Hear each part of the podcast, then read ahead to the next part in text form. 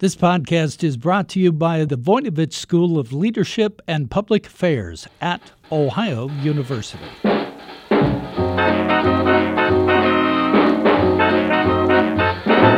Hello, everyone, and welcome to Jazzed About Work, where we talk about everything that might have an impact on your career.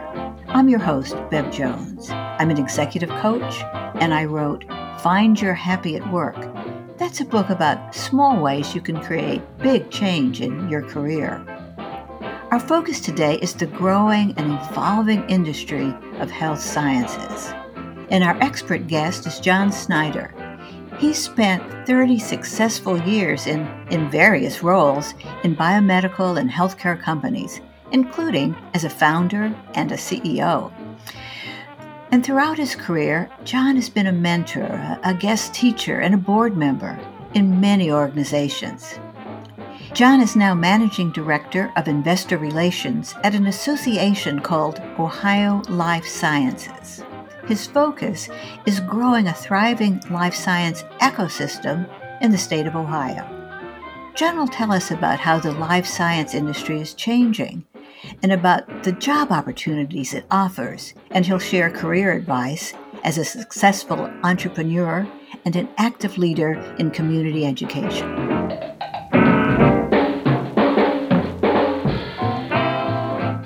John, thank you so much for being here today. It's uh, great to have a conversation with you about things like the life science industry, which is something I don't know much about. But so thanks for being here. Well, thanks, Bev, and uh, great to uh, be on the podcast, and I'm happy to share some of that um, as far as life sciences, but also happy to share my my background, I guess my my story, so to speak, and and uh, really looking forward to the, the discussion here. Well, let's begin with your story because here at Jazzed About Work, we always like to know how people got to where they are today. And um, my recollection is that you started out at Ohio University as a communications student, and then you went in very different directions. Can you kind of tell us how you built your career or how it built itself? Yeah, yeah, it's it's always interesting where you know when you look at and you know the old the old adage, "There's no straight line," and it's it's pretty true, and it, probably in my case, you know, as well as so many others, but um, yeah, so I was a, a, communication major at OU, and I think they said it was technically radio, TV, or maybe video production, or you know the the overall sequence. Which you know when you think of radio, TV, just that phrase now, it sounds like telephone and telegraph. I mean, it sounds like yeah, you know, sounds like a, versus you know the media content, all the various uh, more updated majors. But yeah, so I was a communications major and uh, at OU, and I I always knew I wanted to get into um, you know communications, but more so marketing and advertising. I always felt I was very creative from that standpoint. Really enjoyed uh, you know, those sorts of, of areas as far as either you know print, but also you know TV and and uh, commercials and those sorts of things. And so I, I knew I wanted to get into that uh, post OU. Uh, and OU was great with regards to that. Um, and I almost felt like I got a fine arts or liberal arts uh, major. You know, when you go to a, a traditional liberal liberal arts school, um, it's kind of a comprehensive major. Um, and I think with OU, I kind of put that together uh, with my path there as far as just my my major, but also I ended up with minors in film and journalism. So again, always kind of creative and and uh, producing things and, and, and building things is, is kind of my I guess my my mantra or my sweet spot. And so um, so I had three internships at OU as well. One was at a TV station up here in, in Cleveland uh, with a show called PM Magazine, where I was just a production assistant, schlepping uh, equipment around, setting up lights, running the recorders, you know, being on site and, and really learning what goes into a production um, and then a news station in Toledo, where I also worked in their PR department, uh, and then the medical school at OU, and uh, that one was during actually taking classes. And, and, back then, you didn't have to have internships to graduate to graduate, but I wanted things on my resume, um, and so uh, just got some great exposure to a variety of areas. Um, and then after graduating. uh, eventually got within a few months got a job at a, a, small ad agency marketing communications firm up here in the cleveland area and um, it was a great opportunity allowed me to really hone my writing and producing ability with um, advertising and marketing messaging and, and, commercials and those sorts of things but also got into the whole sales and um, you know, presenting the process or presenting the concept of producing you know a, a training tape for a, a large bank or uh, producing uh, commercials um, for um, anywhere from a mom and pop retail up to uh, um, you know a large car dealership. So um, really honed my skills with presenting and and uh, communicating uh, with that firm, and then I went to another firm after that to get more print related experience. And so when I was at these companies, I would realize, boy, this is a pretty cool client uh, that I'd be working with, for example, and would be great to work in their corporate marketing department, uh, be part of the overall team here. Because when you're working in that that provider role, you know, you're working on that project, you're pitching it, you're producing it, you man, you're managing it, and then that project is done. And in, in, parallel to that, you know, you have to bring in more business to the to the uh, agency, and so.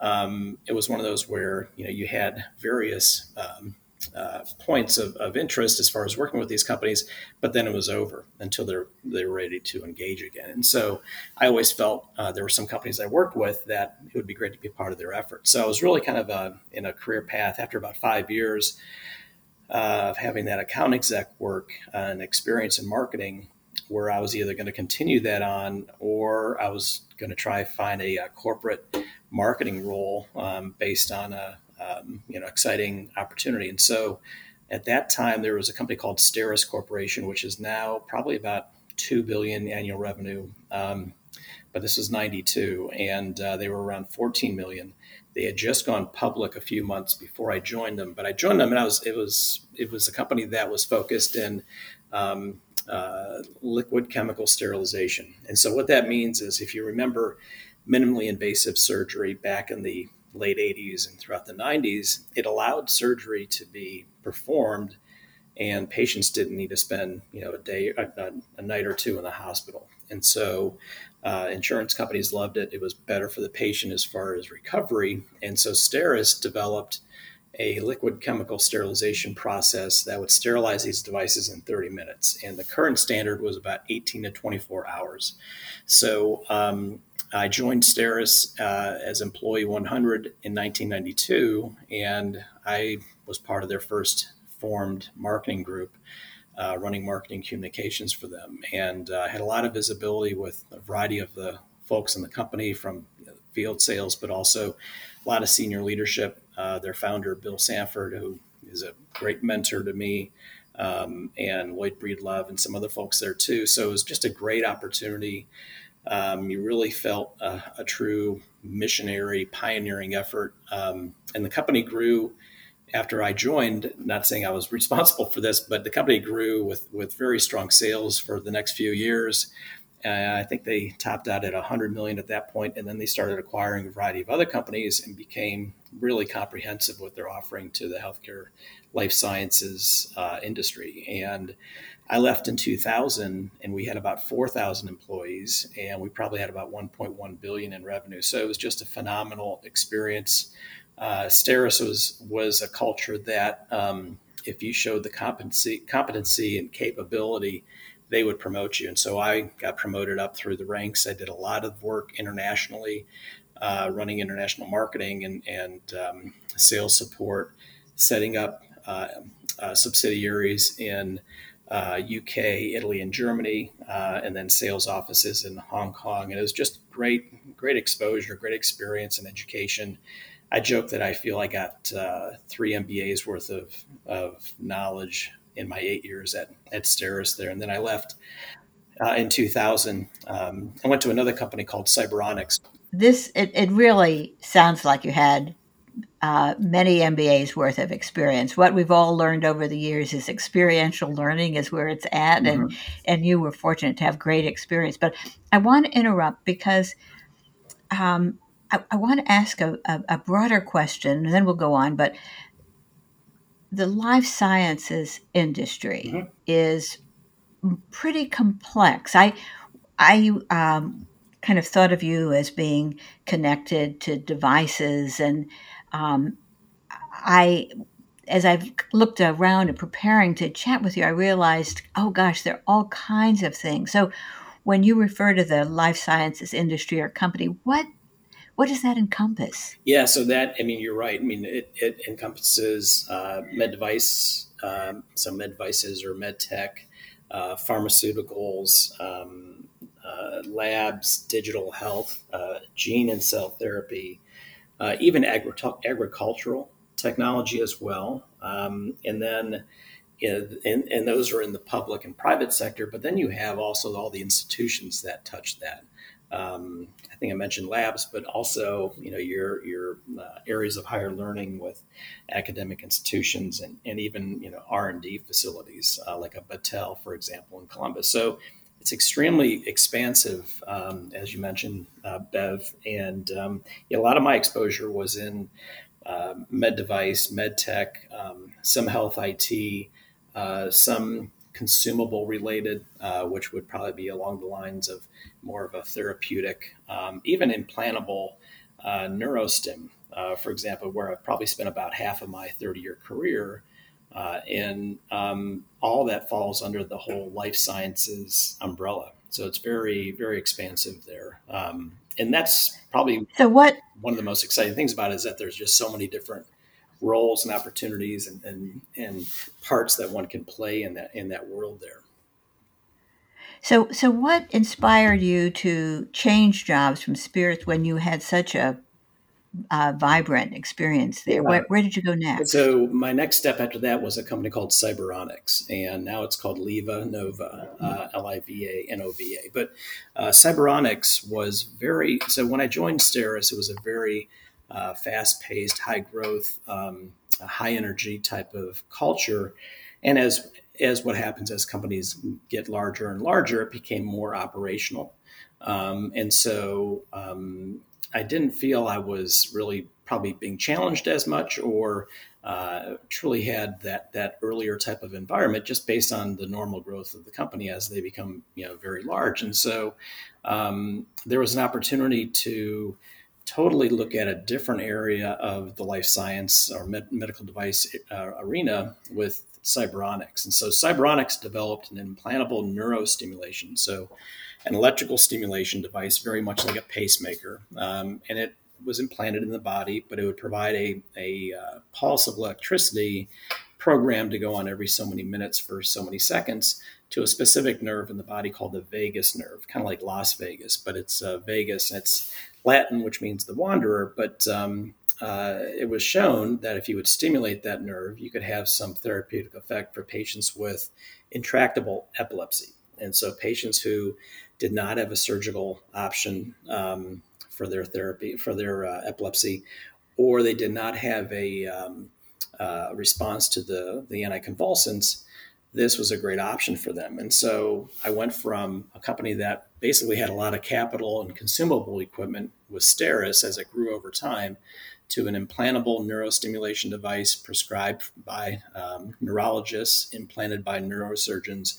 So totally different areas. And then when I look at my career, you know, the 30 years, every job I took was usually something that I either had not had exposure to before, uh, either in that industry or in that role. And I always wanted to build my skill set, so I felt I was pretty comprehensive in my understanding of business and operations, especially in this you know this umbrella of life sciences. And so, I was with them as regional marketing director, and then sales management, um, and then uh, national account uh, management as well.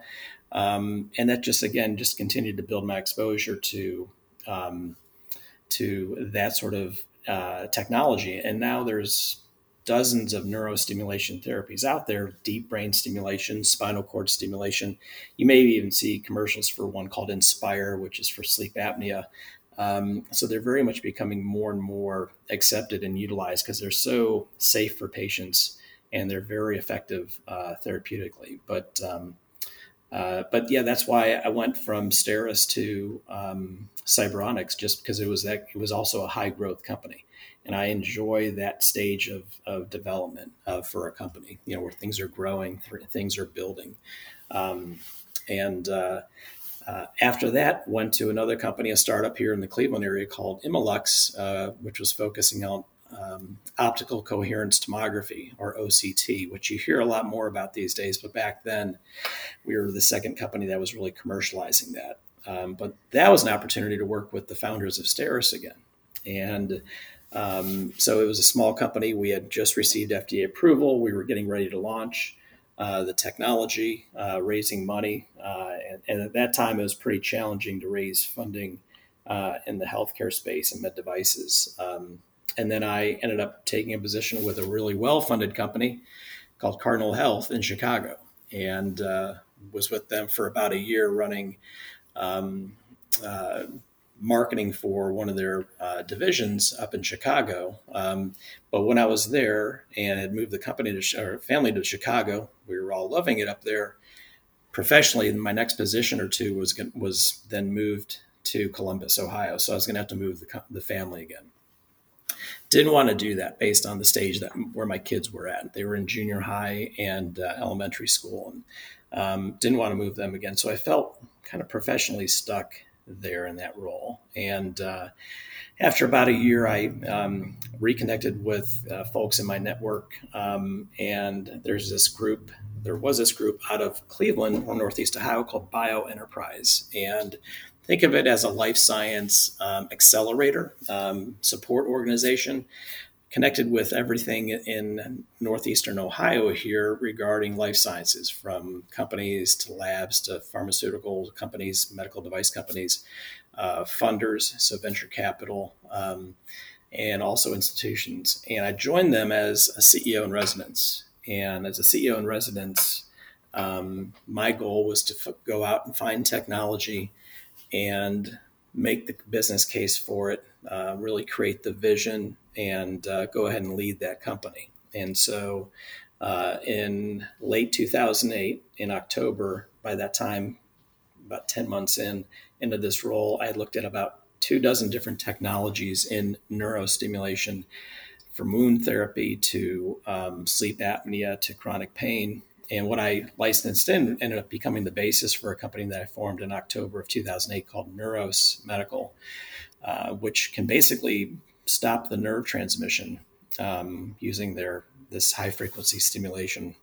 Um, and so as a result, I was able to form the company in late 2008, which was a horrible time to form a new startup in the life science space that was pre-revenue because as you know that was the great recession uh, but i was able to cobble together $2 million of investment uh, throughout 2009 through funds in ohio uh, in Cleveland. And with that, um, built the team out to a few folks. And we developed our first device and we did our first study in Dayton, Ohio. And uh, the specific area of pain that we're talking about is amputation pain. So, phantom limb pain, residual limb pain, which is a very sizable market. There's about a total of 2 million amputees in the US, and that number continues to grow with diabetes and vascular issues. But um, uh, we did our first study down in Dayton and had significant uh, results with that. And that really kind of paved the way to move forward and do a larger study, raise more funding. And so I led the company for about 10 years and uh, transitioned to an advisor role a few years ago um, after having raised about 40 million in venture capital and uh, strategic partner funding.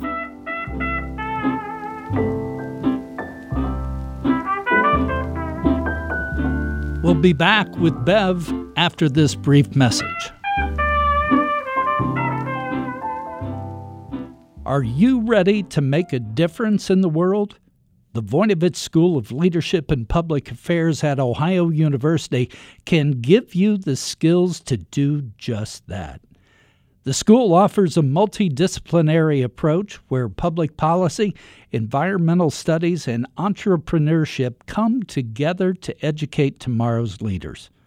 Learn more about the Masters in Public Administration or Environmental Studies by visiting ohio.edu backslash Voinovich School.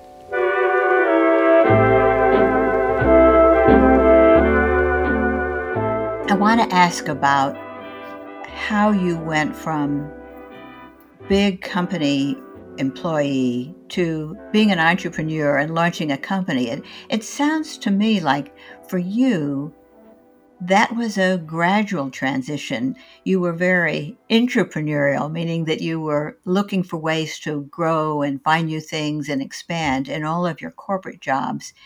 And you learned what it was like to do all the aspects of a company, and you were pretty well prepared when you launched your own company. You were a founder of something. Is is that how it happened, or was it really scary, just like it is for lots of people? It, it was. It was uh, both of those things. It was. It was scary because you're. Um, you know, people talk about a big company and you know the the safety of that uh, or stability. Well, I mean, I've been at big companies before when they've decided in a board meeting to axe a division and you have no control or visibility into that. Um, so, you know, when you're putting your own initiative together, number one, I, I love building new solutions with regards to life sciences and really having an impact in that. Um, yeah, I've been at companies where uh, I was leading marketing and we were developing the next Me Too, and that just wasn't interesting to me. Um, and so with this, yeah, it was one of those where I was, you know, STERIS had a very entrepreneurial feel, and so did Cyberonics. Very high energy. Um, you know, it was not rote. It was not downstream. It was very much, you know, upstream activity because we were developing new technologies, new therapies for patients that really didn't have uh, any options. And so, you know, with that, um, you felt you were always on something that was innovative and uh, versus, like I said, just kind of being the next medical device that there's 15 other ones out there. And so, um, so I always enjoyed that sort of environment as far as work. Um, and yeah, you're right. I mean, uh, I and when I looked at me eventually putting my own company together because I knew I wanted to do that, but I knew I wasn't ready yet. I knew I needed more exposure to areas like reimbursement and um, uh, you know clinical study and really launching in, in, these certain areas that you know that's really when I looked at these roles I continued to kind of build that skill set and knowledge. But it was scary because you know you make the decision say I'm going to put something together. Um, you know the funding is always a challenge uh, when you don't have revenue. Um, there's a lot of other um, uh, challenges as well with, with, regards to will it even work? And if it doesn't work, you know, do you get the scarlet letter that you're the founder of a failed therapy or failed company? And so I think in Cleveland, for example, we've done a great job with getting past that last point.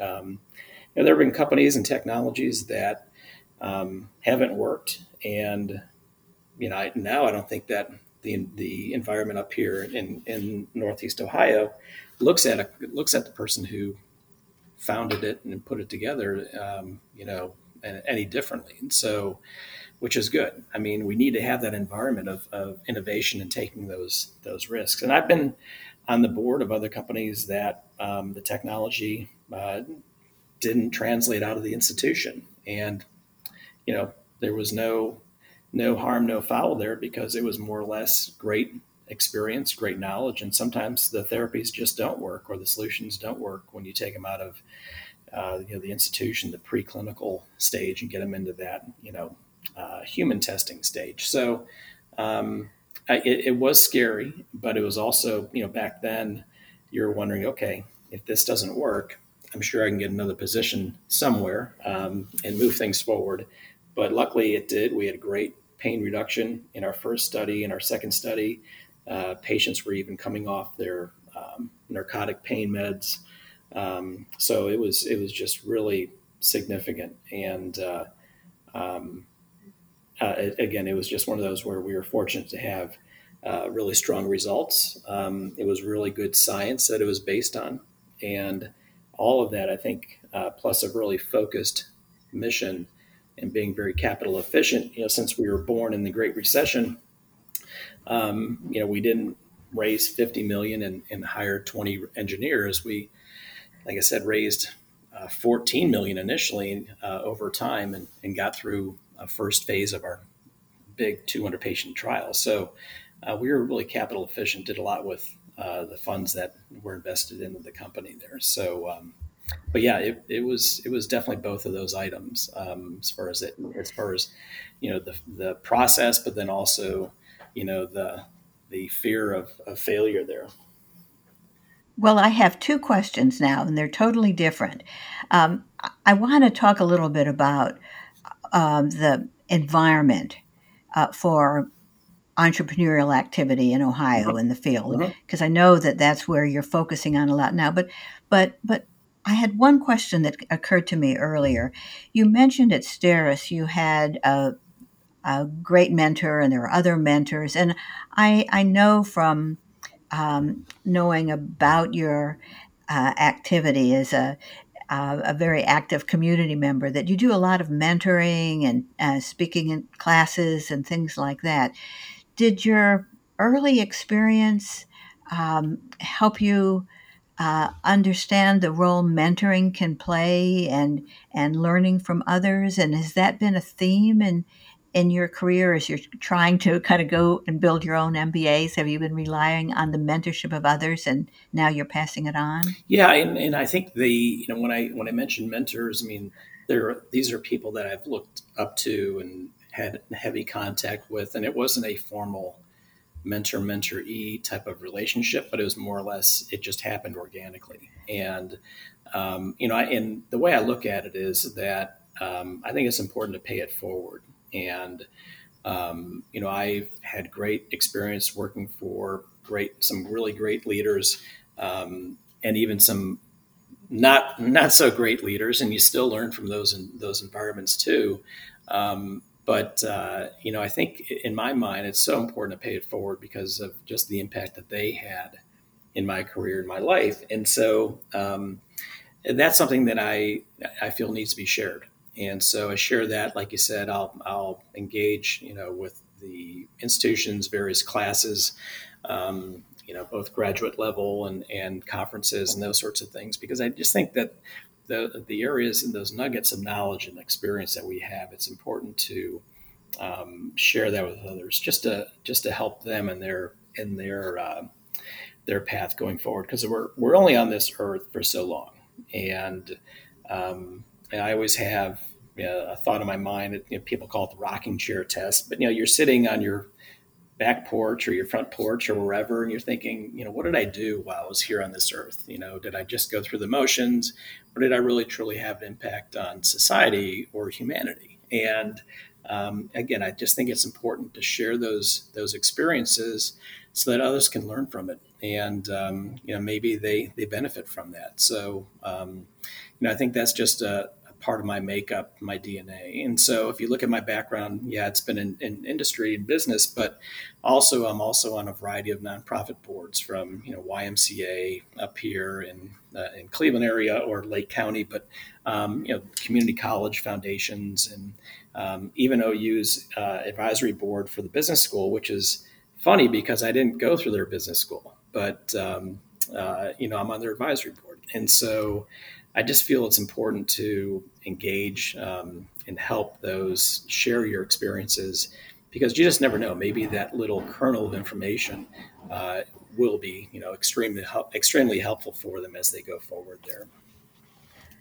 Well, I have I have two final um, questions. One is, uh, as I mentioned, what does it take? What kind of environment provides a, a robust life sciences industry. And but then the the final question I know that our listeners, at least some of them out there, might be wondering about is what about jobs for um, young people coming up? Mm-hmm. What about jobs for people who might want to shift career direction? Yeah. So, how, and those things are kind of related. What's the environment now for growth for the industry, and how does that translate into jobs down the road. Yeah, so the, and those are definitely related uh, and connected there. Um, when you look at uh, the environment, I mean, uh, the group I'm with now, it's called Ohio Life Sciences. So we just rebranded uh, about a week ago. Um, it used to be called Bio Ohio, but it's been around since 87. And it is the life science trade association for Ohio. uh, and we're really focused on some key areas. Um, you know, convening, getting those those stakeholders in the life sciences uh, environment here in Ohio together. Um, and we used to have some groups that would do that previously uh, in the state, but those groups are no longer around, unfortunately.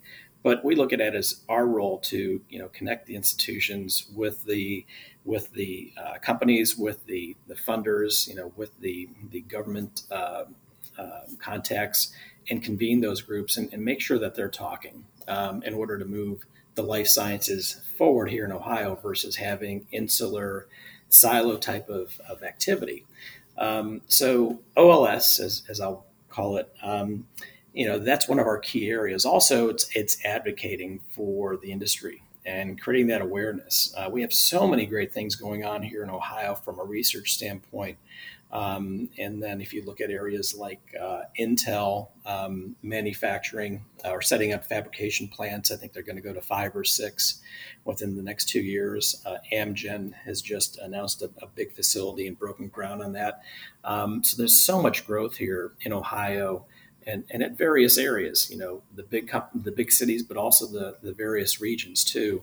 Um, and it's important that we make other parts of the U.S aware of that because there's there's just great um, activity here, uh, and it's a very business friendly climate um, with regards to that. Uh, but when you look at areas like um, uh, uh job opportunities or career opportunities, workforce is a, is a key area of focus, not only for OLS and creating that awareness and putting initiatives together um, in order to, to support that, but it's a big initiative everywhere in the state. All the various organizations, uh, either uh, foundations or trade organizations, whatever they are, everybody's looking at workforce development, uh, even the state government. And it's on everybody's mind. Um, and everybody's taking a, a, hard look at that as far as what do we need to do to make that you know junior high student see that there's an opportunity in a specific area. You know in ours it's life sciences and there are so many roles uh, in life sciences. I mean you can graduate um, and perhaps have a uh, apprenticeship as part of your senior year and with that you might be employed by a manufacturing company that does work in medical devices or life sciences or you can go to a community college uh, for a two-year degree and be an occupational therapy assistant and you know, have a really nice salary there. Um, and it doesn't require you know four or six or eight years of, of uh, study after that. So uh, workforce development is extremely key uh, here because a lot of the companies um, are actually starting to take it on themselves and putting uh, apprenticeship uh, programs together where they're hiring students out of high school and they have a path so that these pay, these students can see what's next. And you know, our goal and the goal of many other groups in Ohio, including the government, is to um, really communicate what that what's next is, and it's happening from you know the medical schools it's happening from the colleges and universities it's also happening in the private sector because uh, it's just so key um, uh, to make sure we have that workforce available to move all these great ideas and, and great technologies and therapies forward here. So I think they're definitely um, you know interconnected there. And like you illustrated, you don't have to be a scientist or a practitioner of some sort. You can be in communications or have other skills uh, because um, companies need these things. So if people are looking for a field where there might be growth and, and entrepreneurial activity, it, it, it, sounds like you're saying that the um, health sciences could be a, a, field, even if what you want to do is marketing or oh, exactly. human resources yeah, yeah. or something. exactly. I mean, there are so many areas that are not based in the lab um, with regards to life sciences and you know customer facing roles from sales and marketing uh, customer support um, even uh, field service um, all those areas I mean that those are just some some you know key areas of a variety of life science companies out there. But yeah, you don't have to have a chemical degree or chemistry degree or even a biology degree